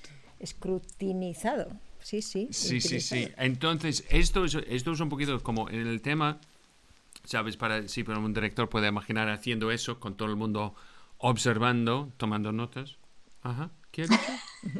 Pues bueno, pero eso es un casting terrible. Yo, yo, os compadezco porque sí que he estado en ese tipo de casting con, eh, bueno, no puedo, pero con esa cosa encorsetada, ¿no? Sí, desde sí. el poder. Y eso es lo peor que le puede pasar a un actor. Pero es que nos pasa, yo diría el 90% o el 95% de las veces, ¿sabes, Giselle? Y ahora quizás mejor porque tenemos self-tapes y entonces ya, nos, ya está mucho mejor que al menos ya lo hacemos en casa. Pero bueno. Eh, después vamos a tener self-rodajes, que ya está pasando en el mundo de, publicidad, donde la gente graba su propio, ¿sabes? Publicidad en casa. Sí, sí, sí, Es increíble. ¿Sabes? Y al final vamos a hacer mezcla de sonido, etalonaje y montaje. Esto es. ¿Qué más? ¿Qué más? ¿Qué Autoproducción especiales y efectos especiales. Especiales también. Sí, esto es. ¿Por qué tu casa está en llamas? Oh, es que ha sido un problema con la publicidad que yo estuve grabando, ¿sabes? A una cosa, quiero hablar de mentores, de personas que, Giselle, que, en la que tú has aprendido, de gente que te ha llevado de la mano, de, de, buenas personas, de esa lista blanca dentro de la profesión, en Galicia, en Madrid, ¿no? Eh, mm, hablemos de, de, los buenos, de los que... A mí me gustan mucho las listas blancas. ah, pues mira, el primero eh, Eliseo Altunaga, que lo mencioné antes. Eliseo Altunaga confía más en mí que, yo misma.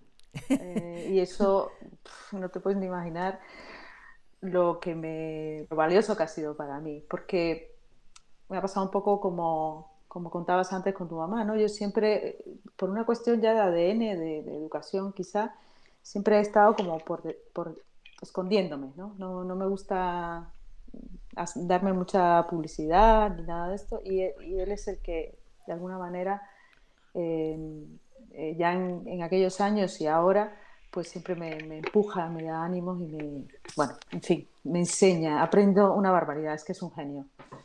Él, es director, él es guionista, él es, él es Eliseo. Guionista es, el, es, el, es el decano de la, el jefe de la, de, bueno, estuvo como director de, de, la eh, de la parte de guion de, la Escuela de Cine de Cuba, eh, es profesor de guion, es escritor de novelas. Em, pues luego te paso una referencia para que veas un poco su trayectoria, porque realmente además dar una clase con él es, como ganar dos semanas de vida, una, barbaridad, eh, una eminencia. Y aparte de eso, pues he tenido la suerte de que, se, de que considera su amiga y yo lo considero mi amigo y, lo pasamos muy bien juntos. Y, bueno, ya como persona también me, aporta muchísimo. Pero, pero mi carrera para mí ha sido fundamental.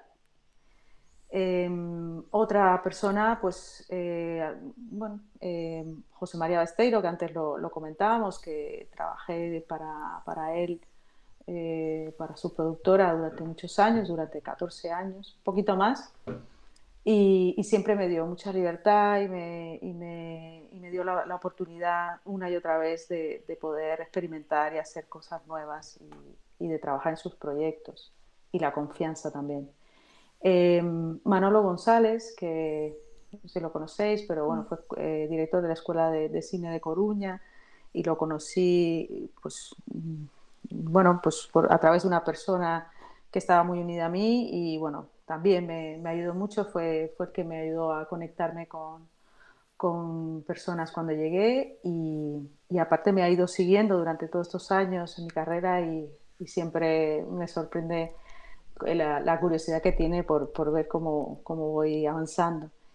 Eh, pues antes, bueno, Miguel, que si nos está escuchando, Miguel Conde, que siempre me ha llamado para trabajar con él en todas las producciones a las que eh, en las que participa y, la verdad es que tengo muchísimo que, aprender de él y, sigo aprendiendo. Eh, seguro se me olvidarán muchísimas personas, casi siempre, a ver, y, bueno, pues un poco lo que hablábamos antes, em, siempre han sido em, compañeros que, que, bueno, pues de alguna manera mm, te ven y, tú no ves eso que, y, que quiero hacerlo, quiero conseguirlo, quiero empezar a, a, verlo yo misma de mí misma, ¿no? que ven algo en ti y, bueno, yo se lo agradezco muchísimo, eh, porque eh, antes cuando aparecía toda esta eh, anuncio en Facebook decía, ay madre, yo, que tengo que decir yo. sí, sí. No, pero, pero lo, es, es, interesante porque es, las relaciones con, con, las personas ¿no? y las relaciones humanas que realmente te nutren ¿no? son aquellas que, donde hay una escucha ¿no?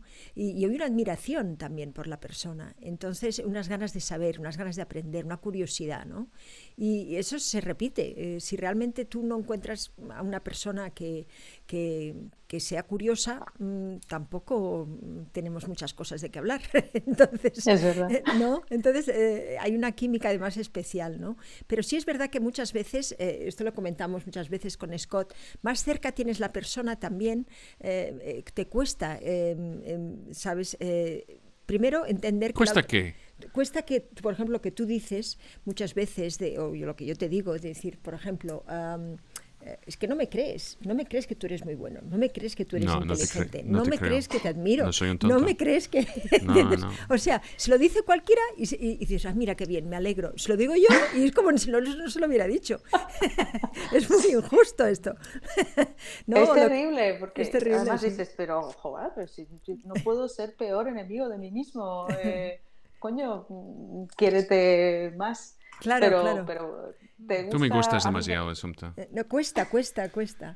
Cuesta ver, eh, eh, es muy injusto, sobre todo cuando tienes las personas tan cerca y dices, caramba, si yo, si él se viera como yo le veo, no. Sí, sí, sí. Yo creo que un aspecto de eso es si lo aceptas, entonces ¿dónde vas con eso? Bueno, pues, pues, pues por ahí, por Tú, eres, tú eres increíble. Vale, ok. ¿Qué quieres? Perdón, soy increíble. Eh, no hace falta hacer absolutamente nada. No, no, no, no, no. Soy increíble. ¿Me has contado eso? No, no se eh, trata de Cuando estamos peleando un día, pero tú me has dicho que soy increíble. No puede ser. Es, fue mentira. Tú eres una mentirosa. ¿Cómo puedes pero, eso? eso? también pasa, ¿eh? eso también pasa. Pero es cierto que aceptar consejos, aceptar, eh, aceptar, sabes, eh, no sé, fórmulas diferentes de ver las cosas, cuesta porque sí, ¿no? que apagan el horno. que no dejen el agua caliente sí. Sí, sí, sí, esto. Sí, pues no, sobre todo cuando, cuando alguien ve en ti algo que tú no eres capaz de ver de, de, ti mismo, es decir, como nos pasa con, con los demás, es decir, yo veo gente trabajar o evolucionar y digo, contra, es que si se lo digo a lo mejor piensa que le estoy haciendo la pelota o que estoy aquí exagerando y tal, y entonces no, no, no lo decimos. Es verdad, no... sabemos decir las cosas buenas tampoco, ¿verdad? Qué curioso, ¿eh? Qué curioso. Sí, sí, nos quedamos ahí, bueno, pues, eh, bueno, tiene que ser que haya una confianza muy, muy, muy grande y que, que, que estés con dos vinos encima, pero, pero normalmente no, nos, nos parece mal. ¿no? Maika, ¿qué otra pregunta tienes? ¿Tienes alguna otra preguntita para Giselle? Yo sé que tenías preparadas muchas, que a lo mejor... Bueno, pues, pues sí, a ver. Venga, dale. Lo que pasa que ya la, conversación se fue a esta parte es humana. Es muy bonito. es humana que ya no sé... Sí. Pues hablando de parte humana, precisamente, ¿no? Que yo te la he visto muchas veces trabajando con la figuración. Porque ah, precisamente creo que eres una persona que, que sabes que, están nerviosos, que son personas que están muy nerviosas y que si les pones más nerviosos la secuencia no sale de adelante. Entonces mezclas precisamente esa parte humana tuya con la profesional de esto hay que hacerlo, estas secuencias hoy hay que hacer 14 y hay que hacer 14. ¿Y qué opinas tú de la figuración? Porque estuve viendo dos vidas y trabajáis con muchísima gente. Sí. Lo digo, a lo mejor en algunos capítulos, claro, pero, pero con mucha gente tenéis. Pues sí, bueno, pues eh, eh, bueno, antes pasaba más que quien venía a ser un, personaje de una o dos frases, pues era un no actor que pues que tenía la voluntad y la generosidad de, prestarse a hacerlo, o alguien que estaba empezando y que no tenía mucho conocimiento. Entonces, eh, hoy en día es más difícil. Hoy en día la gente está, los actores están muy preparados y, es, es, muy difícil encontrarte en esos casos. Pero sí Em, lo, que, lo que ves es que vienen con, con, una rigidez muy grande, con una idea de lo que es la interpretación eh, completamente distinta a lo que realmente es, vienen pues impostando la voz o vienen a lo mejor pues em, ya con su esquema mental que es, es, terrible porque a lo mejor pues le cambio todo su esquema y lo ha ensayado en el espejo, ¿no? En su casa. Entonces tienes que sentarte, parar aunque no tengas tiempo para terminar el plan, la jornada, sentarte, parar, eh, eh, hablar con, con, esta persona, porque normalmente están muy nerviosos, se equivocan en, en, esa única frase que tienen, entonces eh, eso va a quitarle verdad a tu escena. Entonces tienes un actor que, que está haciendo su escena, que está, bueno, pues eso, dándolo todo, y, y, por una frase maldicha de, de un personaje que, que te la estropea, te estropea la escena. Entonces tienes que dedicarle todo el tiempo del mundo a esta persona, que se relaje, a darle unas pautas, a que pues que mm, borrar todo aquello que se han construido para decir esa frase y, como reprogramarlos. Y entonces eh, es vital porque si no la escena se te va. Es como que entre un micro. Sí. Es igual. Sí, sí, es algo que no puedes... Yo te recuerdo. Eh, ahí va a decir que te, recuerdo. Bien, bien, muy bien. Vamos a repetirla un poquitito así, pero siempre bien, bien, muy bien, para que la gente se relaje. Sí, porque tú no le puedes decir a una persona en nada en la vida mal, muy mal. Muy mal. Sí, pero es, tienes el mismo, hay el mismo problema cuando pides que un eléctrico hace el trabajo de fontanero. Es lo mismo. ¿Sabes? Exactamente lo mismo, pero bueno, esto eh, pasaba y pasa, no sé si en algunos sitios sigue pasando, seguro que sí, por querer ahorrar dinero. Claro. Es algo en lo que no se debe ahorrar dinero y entonces y, también porque en las personas, en las personas no se debe ahorrar dinero. Es que sí, sí. las averías cuesta mucho, ¿eh? Sí. No, y, y, además es que a mí me pasa que voy a, a una fiesta de unas amigas. Ya están dos o tres personas que no conozco y nunca digo a qué me dedico porque no, porque si no, pues eso, surgen conversaciones y eso, y lo que quiero es pasarlo bien y, y, olvidar un poco de mi cotidianidad. Y entonces, eh, pues la típica amiga que dice, ella se dedica a esto. Y entonces eh, esa persona salta inmediatamente, yo soy buenísimo. Y digo, ¿en qué, ¿pero a qué te dedicas habitualmente? No, trabajo en un supermercado. Digo, bueno, pues a mí me gustaría operar a corazón abierto, pero no sé hacerlo. Pero no te preocupes, esta persona puede llegar a ser ministra de Igualdad. Esto es eh, como podemos verlo. Sabes que todo es posible hoy en día. Sí, pero esto, esto yo, yo, a ver, creo que, que está muy bien, sobre todo cuando estás descubriendo talentos. Eh, y cuando trabajas con no actores, que hay, hay, bueno, pues hay trabajos muy bien hechos con, con no actores para cosas muy específicas. Pero, pero es que tengo la sensación de que eh, muchas personas piensan que la, eh, la interpretación no es, uno, no es una profesión. Sí, sí, que es un juego, que es para que lo puede hacer cualquiera. cualquiera sí. Pero esto sí, tú puedes solucionar esto diciendo, vale, si quieres hacerlo, tú solo, solo hace falta levantarte a las 4.45 de la mañana, vale, y esperar 8 horas. ¿Sabes? En un espacio con, ¿sabes? Nada que hacer y tampoco puedes traer tu móvil, es cosas de confidencialidad y hablaremos, ¿sabes? Es que yo no sé qué la gente espera, porque no hay ningún sitio más lejos de un rodaje que una alfombra roja. Pero eso, sí, sí. sí. Pero, pero, pero eso, mm, Giselle, es algo que también nosotros, dentro de o sea, los, los, mismos profesionales, ¿no? Yo he oído tantos mensajes de, pues a este actor protagonista lo he cogido en la calle. Y dices, ¿y eso? Flaco favor nos está haciendo a todos, ¿no? bueno, otro te es que después este protagonista va a volver a la calle. sí, claro. Porque los casos que siguen trabajando son muy pocos. Sí, no, pero realmente es interesante cómo de las mm, todo el mundo le gusta probar, ¿no? entonces el tío, el primo, el, el, Estoy con Giselle, sí, yo, yo me encanta probar un poquito de cirugía. ¿Sabes qué? Claro, yo querría, sí, sí, o, viajar al espacio mañana. Sí, yo recuerdo, yo, yo, recuerdo a alguien diciéndome, ¿sabes? Trabajando con alguien, dice, ¿tú de qué dedicas? ¿Sabes? El otro actor estaba, yo soy pediatra. Ah, qué bien. Yo, yo también, pero yo solo hago sábados por la mañana, ¿sabes? Es un hobby mío, ¿sabes? De yo, es, es, pues, es, es así. Ahí tengo una anécdota, si queréis os la cuento. Sí, que era de, Manuel San Martín, el que hacía de, mi marido en la primera serie, Libre de Familia, que nos contó un día que, se encontró con una señora por la calle que le dijo, ay, ay, ay, cómo me gusta su, su papel en la serie.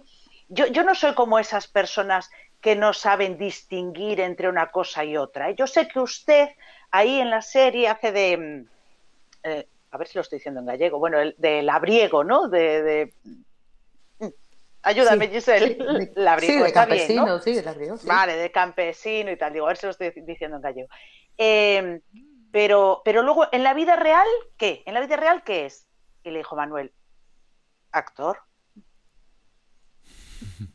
Veo que no os hace mucha gracia.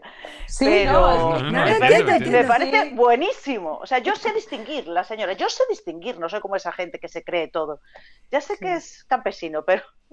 ¿Usted en la, vida? real que es? ¿Qué es lo que es? se quedó así, eh, eh, pues, actor.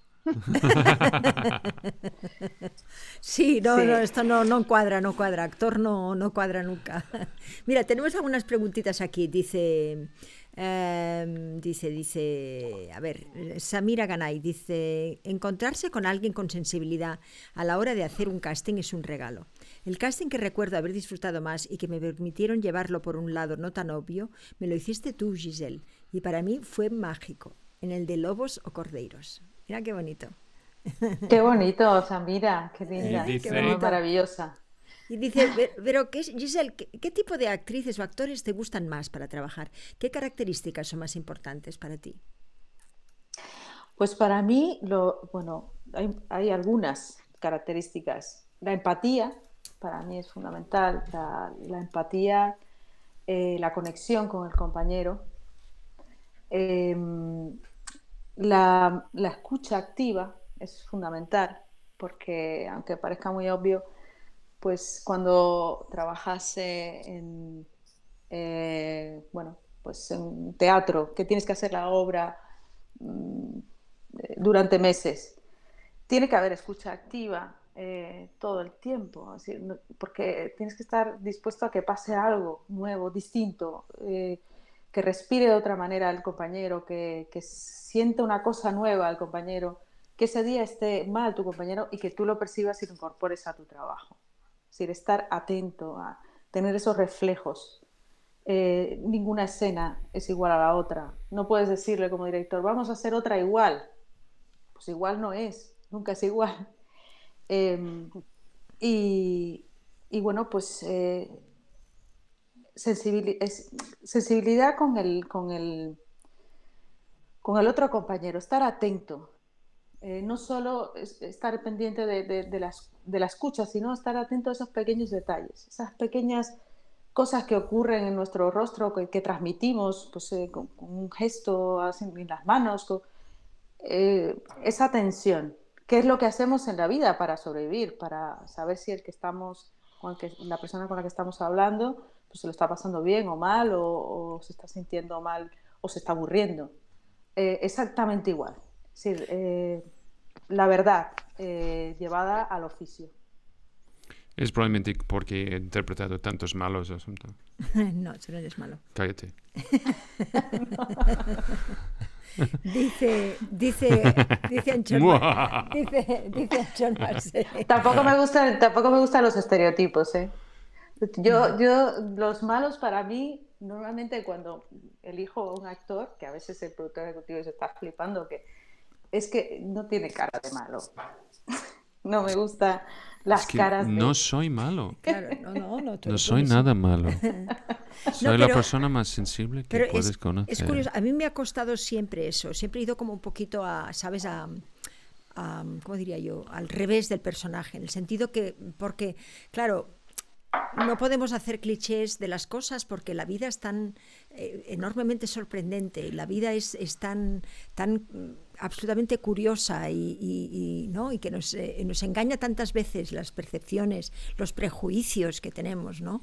que, que, realmente cómo puedes decir este personaje es así. Es que realmente el personaje, eh, pues como decimos Scott y yo muchas veces, no existe, ¿no? Eres tú que, que bueno, decide desde tú desde tu verdad, pues una serie de cosas que, que, le van bien al personaje en ese momento, pero hasta que no, ¿verdad? Sí, sí, es verdad. Y además es que hay una tendencia, antes en, la, en el cartel, del anuncio de, de, esta, de esta charla, pues eh, poníais eh, que, cuáles son los errores que, que suelen cometer eh, los actores. Pues uno de ellos es juzgar a su personaje.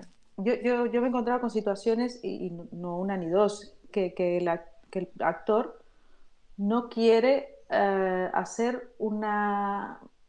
no quiere verse como negativo, por ejemplo. Eso me ha pasado. Digo, pero es que no es negativo, son las circunstancias. Es el momento que está viendo esta persona, la necesidad. ¿Qué, qué quiere él? De, en esta escena, ¿qué necesita él? ¿Qué quiere él del otro? ¿Y qué herramientas utiliza? Entonces, eh, no, es que yo no soy manipulador. Todos somos manipuladores. claro. Todos. Desde que nacemos, que ya manipulamos a nuestra madre para que nos levante. Un beso. ¿Tú, me estás manipulando, Asunto? Todo el rato, Scott. Todo, el, rato. No te das cuenta, pero... La, cuenta, por favor, cuando puedas. Pues no, no. Pero sí, es verdad que... Eh, pero bueno, es bueno cuando estás haciendo algo malo, algún personaje que es malo, intentarlo hacer bueno. Es bueno en buscar las cosas que, que realmente pueden... Em, eh, pueden mm, tocar a, todas las personas, no solamente, sabes, aquellos que, que, yo que sé, que están de acuerdo en un personaje o en otro en las actitudes, ¿no? Entonces, es, es para mí el dejar abierto, el dejar que, que, ¿no? que se genere esas preguntas en el espectador. Sí, sí, era malo, pero ahora mm, ya no estoy tan segura. ya, pero esto, es un poquito como el peligro que corremos cuando hablamos de, sabes, de la, la política de género que, que, que tenemos que tanto en el aire ahora. Porque de repente cosas son, ah, ¿sabes? Oh, gracias, Asunta, para desenchufar esto. Muy bien. Eh, las cosas son 100% buenas o 100% malos. Y, el problema es que la realidad de la vida es, está, muy en, el, gris, claro, muy en el, ¿verdad? Esto es el, complicación. no, no, no lo acabo. A ver, hablar un poquito, Giselle. ¿Ves? ¿Hay alguna cosa que no... Hola. Ahora sí. Ahora sí. Sí, pero hemos perdido audio de no, Giselle. ¿no? Giselle. Intenta de reenchufarte. Ah, no, te hemos perdido. Ahora no podemos, no, no, no te escuchamos. Eh, espera. Está. No, no, no. Ok, espera un segundo. Esto sería. Ok. Ella, yo creo que has tocado algo que te has puesto en, en mute en la pantalla. Mira en la pantalla, porque yo no puedo quitarlo desde aquí. ¿Lo ves? The guests has muted themselves. Sí, dice, dice el invitado se ha, se ha muteado. Oh. Igual puede salir y volver a entrar. Tú sí, uh, Maika, pero Giselle no. Giselle, si puedes hacerme una cosa, si tú, si puedes salir y con el mismo enlace entrar otra vez, porque es algo que yo no puedo cambiar desde aquí. Muchas gracias, Giselle. Sí, pero... ¿Te esperamos? ¿No te vayas? Sí, vuelvo enseguida. ok. Qué bonita persona, Maika, qué bonita. Tiene una gran sensibilidad, sí. Sí, qué maravilla. Es maravillosa. Sí, qué bonita. Muy, muy, tímida, ya ves lo que os decía, ¿no? Está acostumbrada a estar siempre detrás de, la... No, de la... no, sí, no pero es cierto, es cierto, es cierto, es cierto. No, pero, pero es, es, es muy suave, es qué bonito, eh, te relaja solamente escucharla, ¿verdad? Sí, sí. Tiene muy buen carácter. Sí, sí, sí. Qué precioso. Entonces, sabe, cuéntanos, pues eso, sabe hablar con los actores. Cuéntanos la verdad. cuéntanos la verdad. Oh, mira, aquí está. Guest is in guest one, Giselle. Hola, la verdad es que no descansa nunca. Hola, hola, oh, hola. Ahora sí, muy bien. Oh. Ya estamos, estamos. ¡Qué susto! Estamos, estábamos, estábamos diciendo, Giselle, lo relajante que es, que son tus palabras, tu tono de voz, eh, la sensibilidad que, que, transmite todo lo que tú haces. Sí, eh, cuando saliste hemos encendido unas velas aquí. Un par de monjes Shaolin ha entrado, budistas. bueno, pues te voy a dejar que me lo digas porque me encanta eh, que antes estábamos hablando de esto, que te sientes raro, sí, ¿no? Cuando, sí, claro, claro. Es que aceptar un cumplido es, es, terrible. Pero no te lo quiero decir porque sí, ¿no? Y lo están sintiendo muchas de las personas. Sí, vamos, vamos, a hacer esto rápido. sí, vamos a hacer esto rápido. dice grandes palabras, grandes consejos. Mira qué dice Fran Dice que fuerte, que fuerte, que fuerte. Tres grandes mujeres y un gran titán. Eso sí que sería una hermosa serie. Besos, chicos. Son muy grandes. Qué bien. Qué bonito. Eh, dice, cuando estábamos hablando... Bueno, An, Anchon tenía una pregunta sobre storyboard, pero la verdad es que mi experiencia y mi trabajo cuando estás trabajando con, tan rápidamente es que no hay storyboard. pero bueno, de todas maneras está bien. Dice, ¿haces personalmente un storyboard o te lo hacen? Dice Anchon Mase. No, no, eh, no, he tenido la suerte de trabajar con storyboard porque en series no tienes eh, em, esa alternativa ni, ni, tampoco, vamos a ver, se trabaja de otra manera. Eh, es tú mismo como director haces la planificación donde colocas la cámara, ese punto de vista del que, que hablaba antes y la haces en función de una puesta en escena que, va acorde a esa, a esa escena en concreto, ¿no? Entonces tienes que trabajar eh, por separado cada escena y tú mismo te haces tus monigotes eh, y, tus, tus cámaras donde las vas a poner.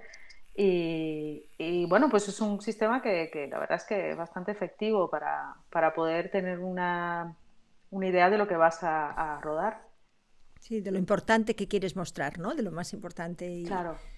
Bien, eh, dice, dice José Piñero, dice, gran equipo humano y profesional en dos vidas, doy fe de ello. Un abrazo Giselle, Miguel Conde, Ana Vázquez y para vosotros también. José Piñero. Qué bueno. Él es, pues actor. Es actor, José Piñero. Ah, bien, bien, bien. Es Galicia, es que todo, recuerdes todos. Muy bien, eso está muy bien. todos. Dice Samira Ganay, dice, ¿qué opináis de la cantidad de películas premiadas en festivales internacionales, donde muchos directores no quieren trabajar con actores profesionales porque buscan otra naturalidad y deciden trabajar con los llamados actores naturales, gente que no se dedica a esta profesión? ¿Cómo veis esta moda o tendencia? Bueno, en realidad dura mucho esta moda, ¿no, Giselle? yo, yo, tengo una respuesta. Mi respuesta es, esto no es culpa de los directores, esto es culpa de los actores que están intentando y llevando una formación y una técnica que no es útil en la textura de naturalidad ¿sabes? Y autenticidad que está pidiendo ahora mismo. Entonces, esto es algo que tenemos que también aprender como actores, es de, es de llevar y, utilizar esta especie de autenticidad que empezó como 20 años atrás en, en, la en comedias como The Office, ¿sabes? De hipernatural. Entonces, es posible de hacerlo, pero el problema es es que las escuelas de arte dramático se muevan a una velocidad como un caracol y su formación es del siglo XIX. Ahora yo creo que estamos adaptando más rápido, pero todavía, sabes, las escuelas y formación en este tipo de cosas que todavía está atrás. Esto es cuando yo estoy trabajando en, sesiones de coaching con la gente, es siempre estamos buscando cómo hacer esta cosa, sabes, de la interpretación lo más natural posible, hasta que alguien va a preguntar, ¿esto es texto o estás improvisando? ¿Qué piensas tú, Giselle? Pues estoy totalmente de acuerdo con, Scott y, a ver, em, sí, que, sí que hay una, idea de, de, no sé, no sé si es que hay un tipo de formación o una idea de aquella persona que empieza en esta profesión em, que es muy como esquematizada, ¿no?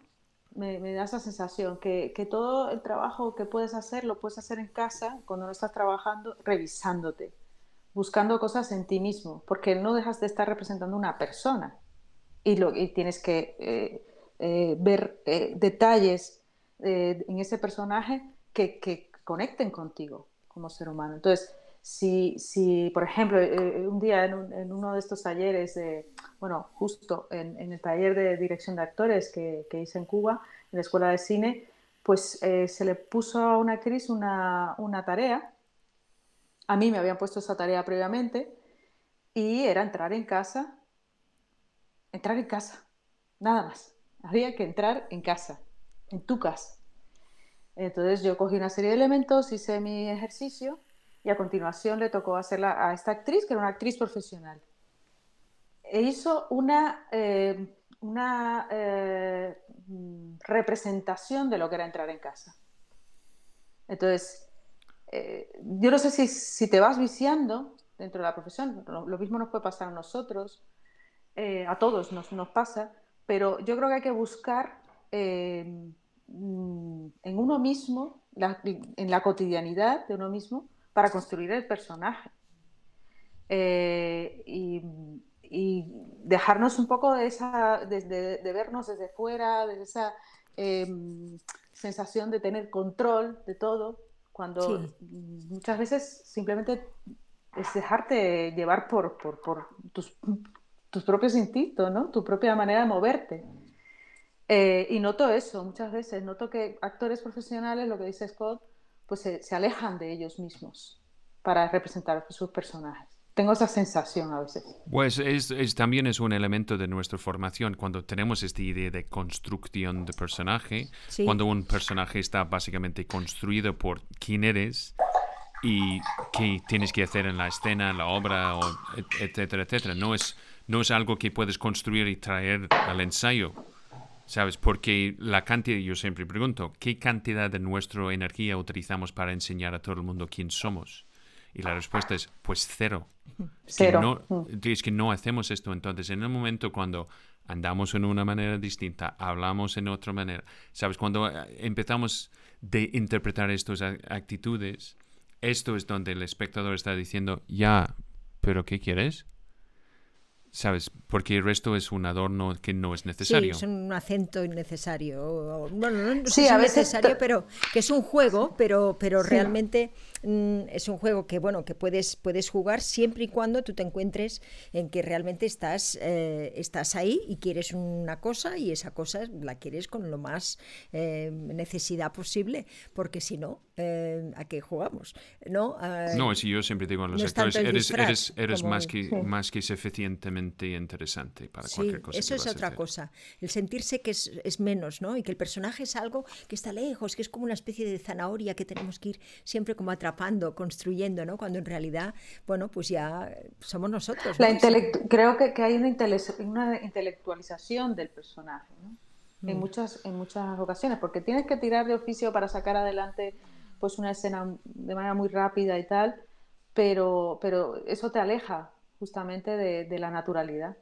Bueno, en parte, parte Bueno, no sé, yo creo que cuando no sé, ¿eh? cuando tú tienes eh, mm, muchos años de oficio, etcétera, mm, hay, hay, cosas que, que, tú mismo te tienes que ir, mm, son como alertas rojas, ¿no? Cosas que repites, cosas que, que uno mismo tiene que ir limpiando después de ese personaje o después de ese, ¿no? Y eso es un constante aprendizaje, ¿no? Porque, porque eh, muchas veces tú ves que si a, si a ti te salió algo alguna vez, puedes repetirlo, sí, pero siempre será distinto. Entonces realmente no repites nunca, estás en esa situación que es completamente diferente que unos años antes, aunque unos años antes te hubiera funcionado, ¿no? Entonces, bueno, es, es el, cómo, el cómo realmente tú estás en ese momento y está, está mm, dejarte, digamos, a que el, que el público lea tus pensamientos más que, más que sabes buscarlo desde fuera, desde el externo, ¿no? Pues esto es de también cuando hablamos de las películas de festivales, que una cosa que, que,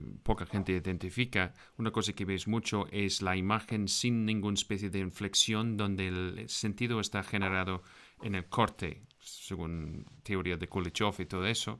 Entonces, ¿qué necesitas? Son estos planos que son totalmente vacíos de inflexión para dejar que el público inventa el sentido de qué está pasando lo, que, por ahí. lo que llamamos generar preguntas, ¿no? Sí, pero más, más, que nada es, es, es, que tienes esto, el actor sabes, por su naturaleza tiene una necesidad de poner una inflexión. Mm. ¿Por qué? La razón porque somos actores es la misma razón porque no podemos ser mejores actores, porque queremos hacer algo distinto, algo original, algo lejos de nosotros, pero lo mejor que tenemos es quién somos. Que somos todos diferentes. Sí, y, y esto es que tienes con un actor natural que no tienes con un actor, sabes, formado, entre comillas. Sí, pero de todas maneras yo pienso que, que, cuando se hace una película con no actores es porque estás buscando un perfil, no sé, algo muy, muy específico. Eh, evidentemente ahora se está haciendo un poco, bueno, no sé, no sé ahí me metería en, en, algo que desconozco, ¿no? Porque de momento siempre he trabajado con actores profesionales, salvo cuando me ha tocado, como decía Maika antes, con alguien que, que no tenía experiencia ninguna pero eh, y justamente pasaba lo contrario, ¿no? se alejaba mucho de la naturalidad. Em, supongo que eh, lo que decía Scott yo creo que es la clave, que si estás buscando una anciana y todas las mujeres actrices están operadas a, a, los 60 años, pues no vas a encontrar esa anciana arrugada eh, que necesitas para tu película, no sé. Eh, este tipo de cosas que, que, que, sí que a veces para experimentar son necesarias, pero eh, no como norma. No me parece, como norma no me parece bueno. Mira, dice Toti Magdalena, los actores no somos otros, somos nosotros haciendo cosas que le pasan a otros. Yo tengo que pensar en esto, que me duele. tenemos que pensar un poquito. Nosotros no somos otros. Somos nosotros. I don't understand that. Bueno, estaríamos hablando muchísimo tiempo, eh, Giselle. Son las 7.46, nos han pasado. Sí, pero, pero antes, antes de terminar, yo quiero agradecer a nuestra familia de cine, porque sin ellos todo eso sería totalmente imposible. Si tienes interés de cómo juntar a la familia de cine, tienes que ir a Patreon com para Asunta Serna. Seguirnos si estás en, en, eh, YouTube, mira la lista de reproducciones, sabes de cosas por allí, deja comentarios, siempre damos respuestas a absolutamente todo que encontramos. Y también si estás en Facebook, es tu primera vez de estar ahí, sigue la página para no perder un directo. Recuerdes que estamos en directo cada día, lunes y viernes, a las 6 de la tarde en España. Y a otros horarios en otras partes del mundo. Yo puedo hacerlo. Una hora menos y 12 en Argentina, a las no, no, las 2 en Argentina, a las 12 en Ecuador, Perú y Colombia. No, no, sí, en Colombia. Y a las 11 en México es muy complicado. En Cuba, ni idea. Ni idea. Los pues, cubanos... Eh, la misma de, de, México, creo. Vale. la misma de Venezuela. La misma de Venezuela. Podemos poner la página web de Giselle, ¿verdad? Claro. La ah, puedes, la puedes poner ahí. Además, la, la, ¿Es una página web? Ya, te la pone, te la pone ahora. Pues la hice eh, hace un, hace un tiempito porque veía que todo lo que estaba en internet era muy raro. Entonces dije, mira, eh, tengo que tengo que definirme. sí, definirme en, en, las redes porque es hoy en día es que tienes... tu nombre, puede salir cualquier cosa. Yo, yo... bueno, me reí con, con el, con el vídeo que hiciste, oh, el currículum. Sí, el video currículum, es que... El video currículum de la Giselle del año 2033, ¿no? Yo, yo tengo, ah, qué bonito. Ah, yo, tengo, pues no, yo, tengo que, yo tengo que confesar, estoy con, con este video currículum estoy como, pues la tía ha comido algo, ¿eh? eh es, es como es una persona que, que pesa el doble de... de, estoy... has, ido, has ido a la página? Sí, sí, por ah, supuesto. Ah, yo hago mi, mi, investigación. muy bien, muy bien, Sí, sí, sí. Yo soy un hombre sensible. Serio. Que hago todo, sí, súper serio. Muy serio. Demasiado serio. O sea, gisellanio.com. .com. Bueno, por favor, ir. Dice Anchón, es una voz muy buena. Caramba, todos han ido menos yo. tengo que arreglarlo esto. no, bueno, qué bien. O sea que ahí has, has, hecho uh, lo que tú realmente. Ah, qué bueno. Pero lo, lo... Sí, porque si no salen cosas muy raras en internet. Video currículum de la Giselle del 2033. Está, está ahí, ahí, en el, ah, ¿Ah, en el plató nuestro. Ah, pues ahí tenemos que ir. No, no, aparte, aparte de eso es que yo he visto, porque no es ella, es otra persona, es una actriz sabes, mayor y bastante más. Muy, sí, como me veo yo en el futuro. ¿Cómo te ves tú en el futuro? bastante amplia, hasta como. Pero ¿qué ha pasado con Giselle? Eh? ¿Te gusta comer? O sea, yo he visto es que she, she let herself, como decimos en inglés, she really let herself go. se ha dejado ir, se ha dejado ir. bueno, pues, bueno, pues espero, espero que en un tiempito ojalá que, como he puesto aquí un plazo de dos años, pueda estar trabajando en esa peli y, os lo pueda contar. Pues claro que sí, nosotros poder verla, de verdad que, sería estupendo. Y, bueno, ya no te digo de hacerla, porque todos los que están aquí están siempre eh, diciendo cosas estupendas de ti. ¿eh? Eh, la verdad es que hay muchísima gente. Y, eso que, mira, José Piñero dice, bueno, actor, soy figurante, pero me considero actor. Eh, y sobre todo es trabajo. pero no, qué bien que, que, no, que la, que, que la gente, pues eso, ¿no? Señal que les has tratado bien y que vienen y que están ahí. Claro. Pues entonces, ¿qué tengo que decir? Pues muchísimas gracias a Giselle para estar con nosotros. Gracias a Maika para traer que compañera de trabajo y directora estupendo. Muchísimas gracias a Sumta para ser mi mujer y compañera en la vida. Oh. y, y gracias a mí mismo. No, entonces, no, y no, gracias a todo el mundo que está por ahí. Recuerda, si estás escuchando esto en, en formato podcast, sabes que puedes suscribir y descargar todas las entrevistas que hemos tenido hasta ahora. Y acuérdate de ir a gisellanio.com. Giselle Yanio. Yanio, sí. Yanio, Yanio. Con N. Con Yanio. Yanio. Sí, Giselle Llanio, sí, con dos L's. Próximo directo vamos a hacer sobre pronunciación del, del nombre de Giselle. Llanio. O será un poco aburrido. Giselle, no es Giselle. No, Giselle, Giselle. ¿Y en, en catalán es, Giselle? Giselle, es un número muy bonito. Oh, Haces un poquito más de L's y ya No es fácil de ver la doble L en el nombre y en el apellido. No, es, verdad, sí, se no, no, no, un poquito más es, es, que falta chicle. Ya, ya, ya, ya. Entonces, entonces muchísimas gracias a todo el mundo. Recuerdes que mañana vamos a estar en inglés a las 8 de la tarde aquí en nuestro querido España y a las 7 en Reino Unido y No, hace falta. No recuerdo. Es muy pronto en Los Ángeles.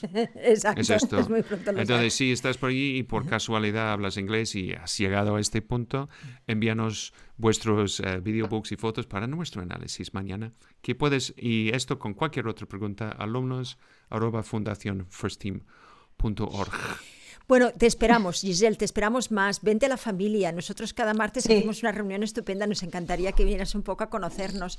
Somos personas. ahora ¿Verdad? Definitivamente me meto en la familia porque me habéis ya enganchado. ¡Ole! Pues mira, patreon.com para empezar.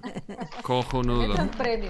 Me encanta. Es que, que, tenemos mucho orgullo porque hay, hay mucha gente de, ¿sabes? de la familia que estamos trabajando con el director Pablo Moreno en su guion y también hemos hecho básicamente de rellenar alrededor de 15 puestos de trabajo de actores dentro de, mm, dentro de su película, que para muchos va a ser su primer trabajo profesional. Hemos hecho también un ciclo de directores en el que estoy muy orgullosa, porque, por ejemplo, pusimos a, o sea, no se conocían, ¿no? A, Teo, uh, de, Teo Champaña de, de, Córdoba, Argentina, y a Pablo Moreno de Madrid, y ahora van a hacer una coproducción, a lo mejor juntos. Uf, qué bueno, por favor. ¿Eh? Eso, qué bueno. además, cuando conectas con eso es estupendo que se suma a tu proyecto. Estaba, estaba... punto que estoy ahora, que se han sumado compañeras del máster, se han sumado eh, mujeres productoras que quieren apoyar este proyecto. Y es tan bonito cuando vas convenciendo poquito a poco y vas creando este grupo ¿no? que va a estar contigo durante dos, tres años para sacar adelante, que es, es que es, es algo que, que, compensa todo. Porque hacer una película por, independiente es una de las cosas más difíciles en la que me he encontrado Sí. Eh, y, si no tienes un apoyo emocional de la gente que está contigo, nada funciona. Es que, eh, bueno, muchísimas gracias Giselle por verlo tan humanamente para realmente que el valor de las personas es muchísimo más importante que cualquier cosa técnica, ¿verdad? Y, sé que, que, tú también estás ahí y, bueno, nos encanta y, bueno, y, seguiremos, seguiremos. ¿eh? Muchísimas gracias. Me acuerdo de la primera, la primera conversación que hablamos bastante de familia de cine y ya se mostró muy interesada Giselle y dije, pues te vienes al directo y ya verás cuando los conozcas personalmente. Claro, ya verás, y, ¿no?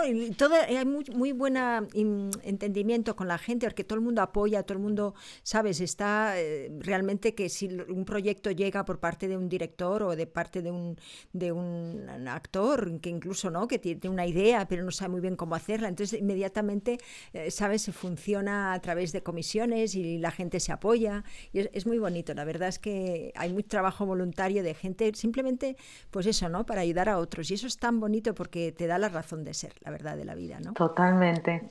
Pues muchísimas gracias a vosotros y, espero que haya sido amena la, muy amena, muy humana y, que haya gustado. Muchísimas gracias. Gracias a ti, Giselle. Esperamos verte. Y, finalmente, Ramiro, si entras con un comentario así, al final y final de un directo, está muy complicado.